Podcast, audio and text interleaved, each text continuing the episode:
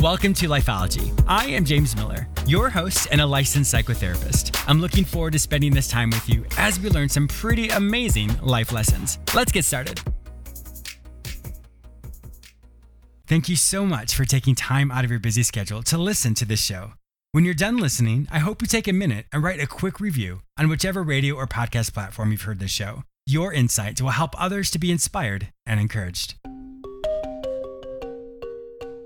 I have a great show for you today. I'll teach you how your emotions physically affect your body. I'll also be interviewing author, entrepreneur, and abuse survivor Larry Doochin. Larry reviews his book, A Book on Fear Feeling Safe in a Challenging World. This book maps out a heartfelt method for overcoming fears and bad memories. For more information about Larry, please visit abookonfear.com or lawrencedoochin.com. You may also purchase his book on Amazon.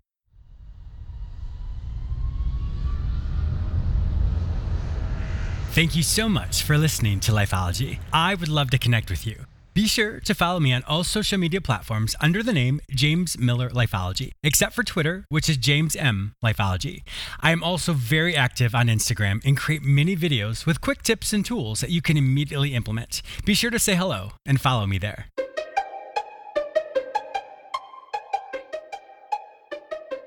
How your emotions physically affect your body. In psychology, we teach that whatever you perceive to be true, in other words, what you focus on or what you think is happening, determines how you feel. Those feelings then determine how your body responds. Either you physically do something or your body has a chemical reaction inside of you. And you're going to hear me speak a little bit more about this later on in the interview. One thing that always makes me chuckle is when I hear people say, real men don't cry. However, when you think of the physiology of that, it actually does not make sense. So, using the methodology of what we perceive, feel, do, if you perceive something that's very sad, you feel that depression, you feel that sadness, and then for some people, their body responds by crying.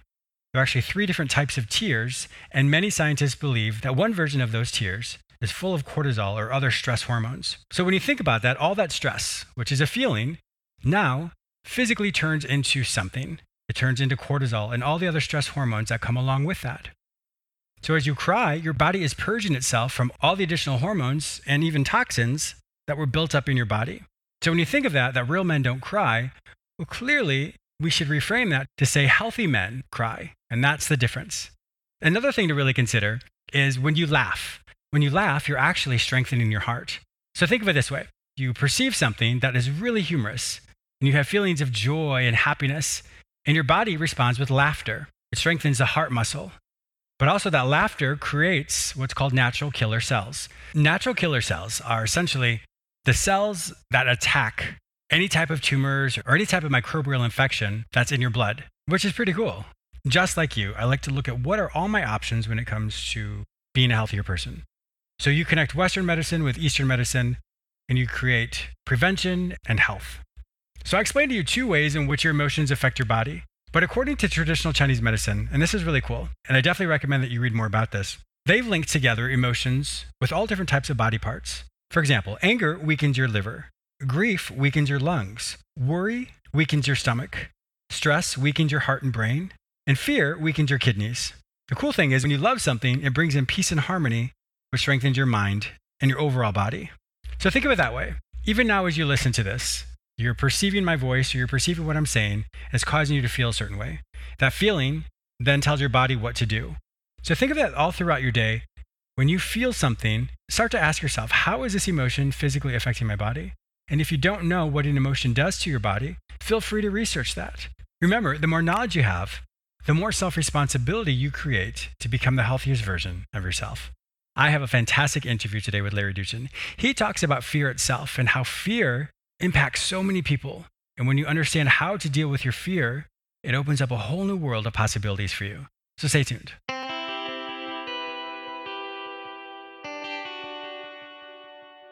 If you're anything like me, you love to read. Lifeology and Audible.com have partnered to offer you an incredible opportunity. Audible is offering you one free book download with a free 30 day trial. This is perfect for those of you who love to read but often don't have time to enjoy your favorite pastime.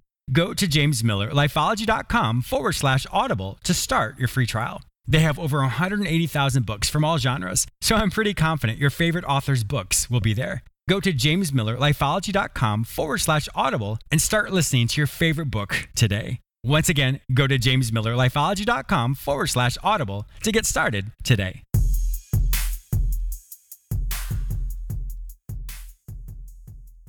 My guest today is author, entrepreneur, and abuse survivor Larry Doochin. In today's episode, he reviews his new book entitled A Book on Fear Feeling Safe in a Challenging World. In this book, Larry maps out a heartfelt method for overcoming fears and bad memories. Welcome to my show, Larry. Hi, James. Thanks for having me on. I am looking forward to this. We had some technical difficulties in the first round, but we're going to do excellent in the second round. So thank you so much for joining with me once again. Now, I want to jump right into it. So you have done, like I said, so many things in your life. Did you always know that you wanted to become an author? No, you know, actually, I was received this information kind of in, as an inspiration from the universe. Uh, call it like a download. So uh-huh. I didn't really set out to be an author, but I knew that this information needed to be a book on fear. So uh, set set set to writing, and that's what I did. I know in your life, uh, of course, we will honor your past, uh, but you were as an abuse survivor. I can only imagine how difficult that must have been, and how much fear you must have experienced in your life. Yeah, so I was sexually abused by my mother during puberty. It's obviously never a good time mm, to be sexually abused at, at, any time, but certainly during puberty, you're going through a lot of life changes mm-hmm. at that point. So I came out of that experience with a lot of fear, a lot of guilt, a lot of shame, a lot of anger. Um, and so I didn't really realize until my late 20s or early 30s how that had really create a lot of dysfunction in my life. And then I set out on an emotional healing path. And as I started to go through that path, and, and I realized that I had to work through a lot of the fears that were related to uh, what had happened to me. When you were in your 20s and going, I guess, growing up, how did that fear, how did it present itself in your life? Well, I think fear presents itself a lot as anger. Fear, fear can present itself in a lot of ways, but for most people, when they're angry, are in a, a state of fear. You know, um, Carl Jung, who's the father of analytical psychology, says projection is one of the most common phenomenon. So when we're angry, we're often uh, projecting our fear. When we're in judgment of others, we're often projecting our self judgment. When we're uh, blaming others, we're often projecting our guilt. So, mm-hmm. you know, usually look behind anger because behind there is fear. It could be, you know, can be grief. It could be judgment. It can be a lot of different things. What I always teach my my listeners and my, my patients as well is think of think of anger as an anger as a as a castle wall. The higher the wall, the more it protects the people on the on the other side, and the people on the other side is essentially your, your more vulnerable emotions, like your pain, your rejection, your, your fear, your loss, the things we don't want people to, to see. So the more anger, anger you have, that means that's how great the other emotions are in your life as well. So it sounds like we have the same type of understanding of how that looks. Yeah, for sure. I think that basically what we want to do is we want to look and say, are we happy with our lives? And if we're not, and I think most people are, if they truly admit it, are not happy with their lives, they want to say, you know, I, I want to live a more joy and peace filled life. And, and in order to do that, we have to look at what's false within us, our false beliefs, those things that we've created that we do put up as defenses. And then we need to start to, to unravel those and look at the beliefs and conditioning that created all of that and say, you know this doesn't serve me anymore. Yeah. I would like to differentiate between the different types of fear. So we know that fear is one of the six primary emotions and which is the, the healthier version and then we have the unhealthy version. Will you explain to my listeners the difference between that? Sure. So actually, I call all fear as good because fear is a pointer for us and so but certainly there's a certain segment of fear that i that's embedded in our limbic system that is a cautionary fear so that is a good fear in terms of us responding to that for instance if we have a dog that's growling and charging at us we want to run mm-hmm. if we you know if somebody uh, dares us to jump off a high bridge we want to do that. So those are good fears. But for most people, especially during these COVID times, we're living in a, a severe state of psychological fear, paralysis, you know we're we're in a, a, a constant uh, fight or flight state as opposed to our normal resting state and so most of those psychological fears are things again that paralyze us and and those that's not how we're meant to live so we want to be able to look behind those fears and, and see see what's behind it Perfect. Great explanation. So, jumping over to your book, once again, a book on fear, feeling safe in a challenging world. What is the premise of this book? Well, the premise of this book is basically to help raise everybody's perspective. You know, for most people, they have their nose pressed against the trunk of the tree. So, what we want to do is raise our perspective to a treetop level where we can see more of the forest. In mm-hmm. order to do that, I bring in a lot of different uh, aspects in the book. So I have I'm bringing in basically uh, you know psychology, bringing spirituality, bringing quantum physics, bringing philosophy. So there's a, there's a there's a broad representation of other uh, things in the book that help us to to realize that things are maybe not as they seem. I also use probably over a hundred really powerful quotes from some very wise people from everyone from you know Albert Einstein to Socrates to Jesus to Buddha to the Dalai Lama you know to Helen, Helen Keller mm-hmm. um, to Martin Luther King Jr. So there's I'm trying to to to have people see that we we we're operating through uh, a very narrow ego lens personality lens mm-hmm. and and actually who we are is a much more expansive self when we look at fears overall sometimes people don't realize that they actually have fear about something. does your book talk about that? How we can recognize that there actually is fear there without our without our conscious mind knowing it? That's a great question. So actually, the, you know, one of the the first chapters in the book talks exactly about that mm. because we can't solve a problem unless we know what the problem is, exactly. right? So the first thing we have to do is we have to determine what our fears are. And so a lot of people know that okay, I may be in a fear of getting sick from COVID, I may be in a fear of losing my job, I may be in uh, fear over not having a significant other. But there's a lot of hidden fears that run underneath the surface, like a like a computer virus, and they mm-hmm. affect the operation of us. We're just not aware of it, but they're affecting all of our relationships. You know how we interact in life. They're affecting our joy and our peace. So some of those fears could be, you know, fear of like uh, fear of failure, fear of not meeting uh, our own or someone else's expectations, fear of uh, you know um, uh, not uh, having not being lovable or worthy, which is like tied to fear of not having a significant other. Mm. And certainly, there's a large collective fear that a lot of people hold over the fear of death, especially sure. as we age, you know, and our health deteriorates a little bit. What's going to happen at death? When I when I think of this overall, there's a spectrum of fear.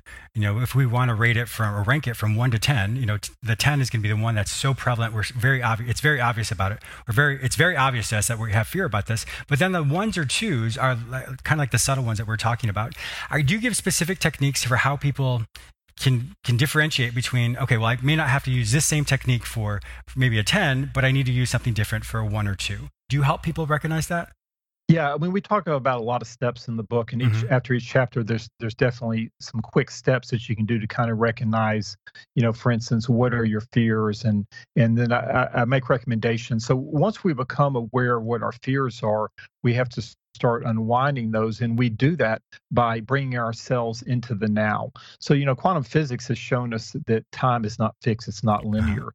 Everything is happening in the present moment. So by bringing ourselves in the now, fear is not uh, possible to be in that state because our fears are things that we are either thinking about something in the past, like why did mm-hmm. I do that yesterday, or especially in the future, like oh my God, this could happen. These bad scenarios, and and then what happens is is that you know, like uh, Buddha said, you know with our thoughts we create the world so what we're do- doing is unfortunately when we stay in that fear state of worrying about the future we are energizing you know that possibility of happening what we need to do is we need to bring ourselves back into the now and so what you know some of the practices that we can do that are basically you know like practices like uh, meditation being in nature yoga mm-hmm. dancing mm-hmm. painting uh, you know th- uh, things that bring us into our body because all, all of our fears and you and you're aware of this. All of our fears are, are stored cellularly. Their mm-hmm. beliefs, they're also stored cellularly in our body. And so, as we stay present in our body in the moment, we're able and do these practices. We're able to bring those fears up and release them. Some, sometimes people don't realize that what you're saying is true. So let me give a quick example of that. Let's say you're in a boardroom and you're talking to to your coworkers and your, your boss gives this incredible mandate that's too overwhelming, all of a sudden you find that your shoulders start to tense up. And then for the rest of the day, you're like, oh my gosh, my neck really hurts. And what happens is, well, what, in psychology, we teach that whatever you perceive to be true, in other words, what your perception is about a situation determines what you feel. Your feelings then determine if what your body does with it. So in that particular situation, this person has internalized that fear and that anxiety, and they've moved that, physically moved it to the muscles, and all of a sudden it's stored there. So that's a really good uh, example of what, what Larry's talking about when we when he talks about it's things being stored on a cellular level. And going back to the previous thing that you said as well, in psychology, we also call it emotional forecasting. Emotional forecasting is when you take a snapshot of how you're currently feeling and you project that into the future and say, this is how my future is going to be times 10, times 100. And that's when we create a self fulfilling prophecy. And that's why things do often turn out in a negative way, because, like you said, we are, we are, we are creating a world or a, paradigm or how we see the world with that negative spin. And therefore, we then become what we think. Exactly. And so, you know, your boardroom example was was great as a short-term example, but think about all the people that have gone through like trauma in childhood or or major trauma in in relationships as adults or, wor- or other workplace situations. And so, you know, we're, we're internalizing so much of that trauma, especially eh, because as children, obviously it wasn't like I got into therapy right after my abuse or I was able to talk about this or anything. So I really, you know, th- those we internalize those things and they're buried deep within us and they just affect our peace and joy and we have to want to say you know i, I want to have a different life. And so something like the boardroom example is great because these are all pointers and and once you start to it's like you're uh, you're peeling an onion and you start to peel the layers and you're going to get to the bottom eventually and you're going to have that much more expansive life of joy and peace you were talking specifically about the difference of, of joy and peace when it comes to the, obviously the antithesis of fear. When how how do you help people reset from the fear to say yes, I choose joy and I choose peace over fear? Well, uh, you know, I really think it's. I use this example. It, unfortunately, it's kind of like the addict that hits rock bottom mm-hmm. and basically says, I, "I can't do this anymore." Whatever I have to go through is going to be better than the life that I'm living. Mm-hmm. And so, you know, there's people that go through certain uh, they go through like relationships they'll have relationship after relationship with let's say a condescending partner or they're in a workplace situation condescending boss or whatever and these are all pointers for us and at some point we have to say i don't you know i really don't want that life anymore. And and when we when we set our intention to say we want something different the universe really opens up and comes to our aid in helping to give us the tools to take a different path. And that could be a therapist, that could be reading a great book, that could be doing yoga, whatever it is, or it could be a combination of all those things.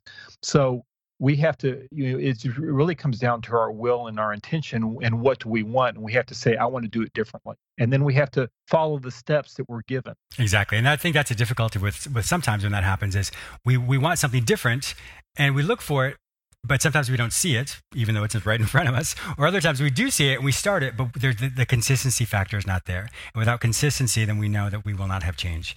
Research states that it takes 66 times for somebody to do something to create a habit. People used to think it was 21 times, but it's actually 66. So when someone tries something new and continually tries it and, and does it and is, and is successful with it, they'll find that the more often they do it, it intrinsically changes how they perceive the world. It can even change the, the, the brain elasticity to allow them to just see the world in a different way. So that's really cool. So it's so important to be consistent, though, when it comes to change, because without consistency, you will revert back to the previous person you were before. Yeah. So, like, I'll give an example. I was very much a, had a victim mentality from my experiences and also from what I inherited genetically from my mother because she was very much a victim. So I had to literally move into a gra- move you know from a of a victim energetic to a gratitude energetic literally mm-hmm. you know huge number of times because what we've done is we've created these emotional pathways in our body that that you know that's easy it's a big rut and it's easy to keep going down but we have to start to move out of that rut and that's what you're talking about you know this the the practicing of the habit. You've got to do this repeatedly and you're going to see the fruits of that as you start to do that but you do have to do it consistently. It's the same as anything in life. If you're doing a business and you're only in and in and out of it, it's not going to be successful. Exactly. How did you differentiate, or how did you realize that you no longer had to become a victim? You know, uh, and I talk a lot of, in the book about victim uh, mentality. I mean, I've got a great, great quote from Helen Keller that basically, eh, who was, you know, obviously was deaf and dumb and blind and and all and uh, uh all these things. And so, you know, it's basically saying this doesn't make me feel good. Uh, it's just not it's not who I want to be because being a victim is is basically the most disempowering mm-hmm. thing you can do and, and and and I want to be I want to be powerful in who I am I want to be powerful in who I know I who I know I am to be as part of a you know divine plan and, and all of this and it's just a matter of it's again it goes back to to my joy and peace. And so, what motivated me along this process was several things. Number one, I wanted to be a much better husband and father than I was. You know, I didn't want to be an angry person. I wanted to be joyful and peaceful person, and, and I wanted to, uh, you know, just get the poison out of my body. I, I could just feel, you know, and I, it's that's what still motivates me. You know, when it's there, it's like hey, this is affecting my joy and peace, and I, I yeah. don't want to be there anymore. Yeah, and once again, you you made the choice before, but you walk that choice out every day by choosing to to see yourself in a different way.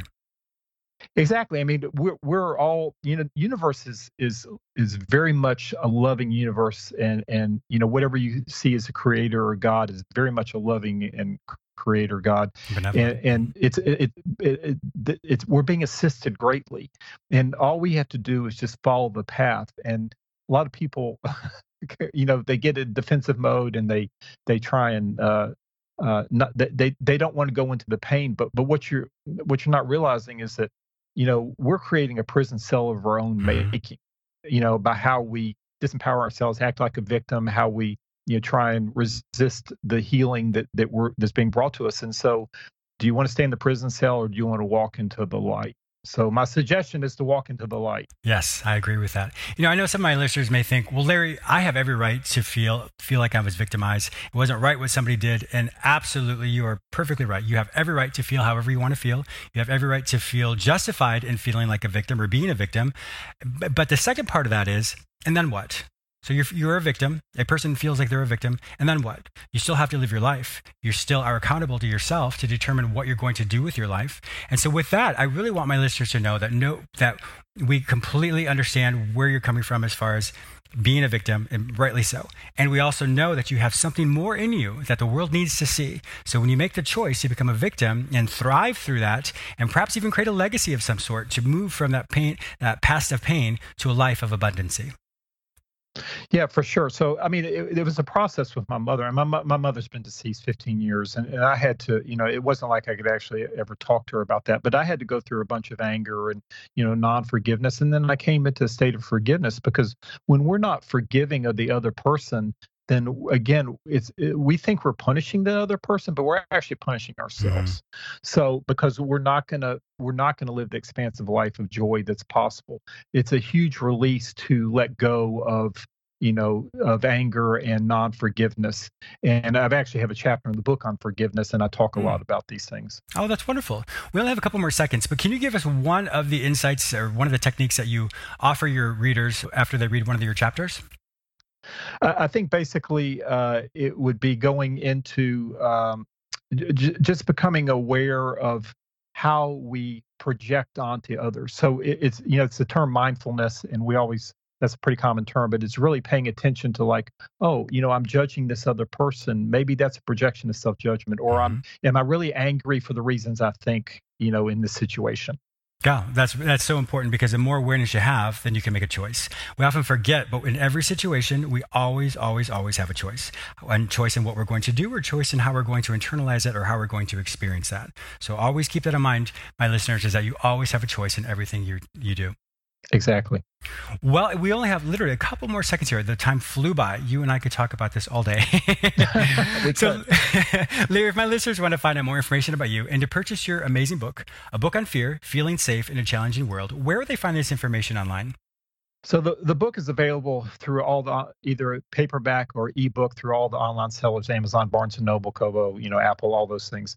And so the, you can also go to my website, the easiest way to get to my website is to go to a book on bookonfear.com. It's also lawrencedoochin.com, but a book on bookonfear.com will take you to the website. You can click off of that and go to uh, the Amazon site to purchase the book if that's where you want to purchase it. Excellent. Well, my listeners also know that if you're not able to find Larry's information any other place, simply go to the show notes in this particular episode entitled A Book on Fear with Larry Doochin at jamesmillerlifeology.com. And I will connect you directly with Larry and also Amazon. Larry, thank you so much for being a fantastic guest on my show today. I truly appreciate your expertise. Thank you, James. I appreciate you having me on. I also want to thank you, my listener, for tuning in today. Please subscribe to this radio show through whichever portal you join me today. Also, please go to my website where you may sign up for the free weekly recap, watch my YouTube episodes, read the articles I've written specifically for you, and purchase my previous guests' self help products. If you'd like to work with me, be a guest on, or advertise on this show, visit jamesmillerlifeology.com. Be sure to follow me on all social media platforms under the name James Miller Lifeology, except for Twitter, which is James M Lifeology. Once again, thank you so much for your support, and I'll talk to you soon.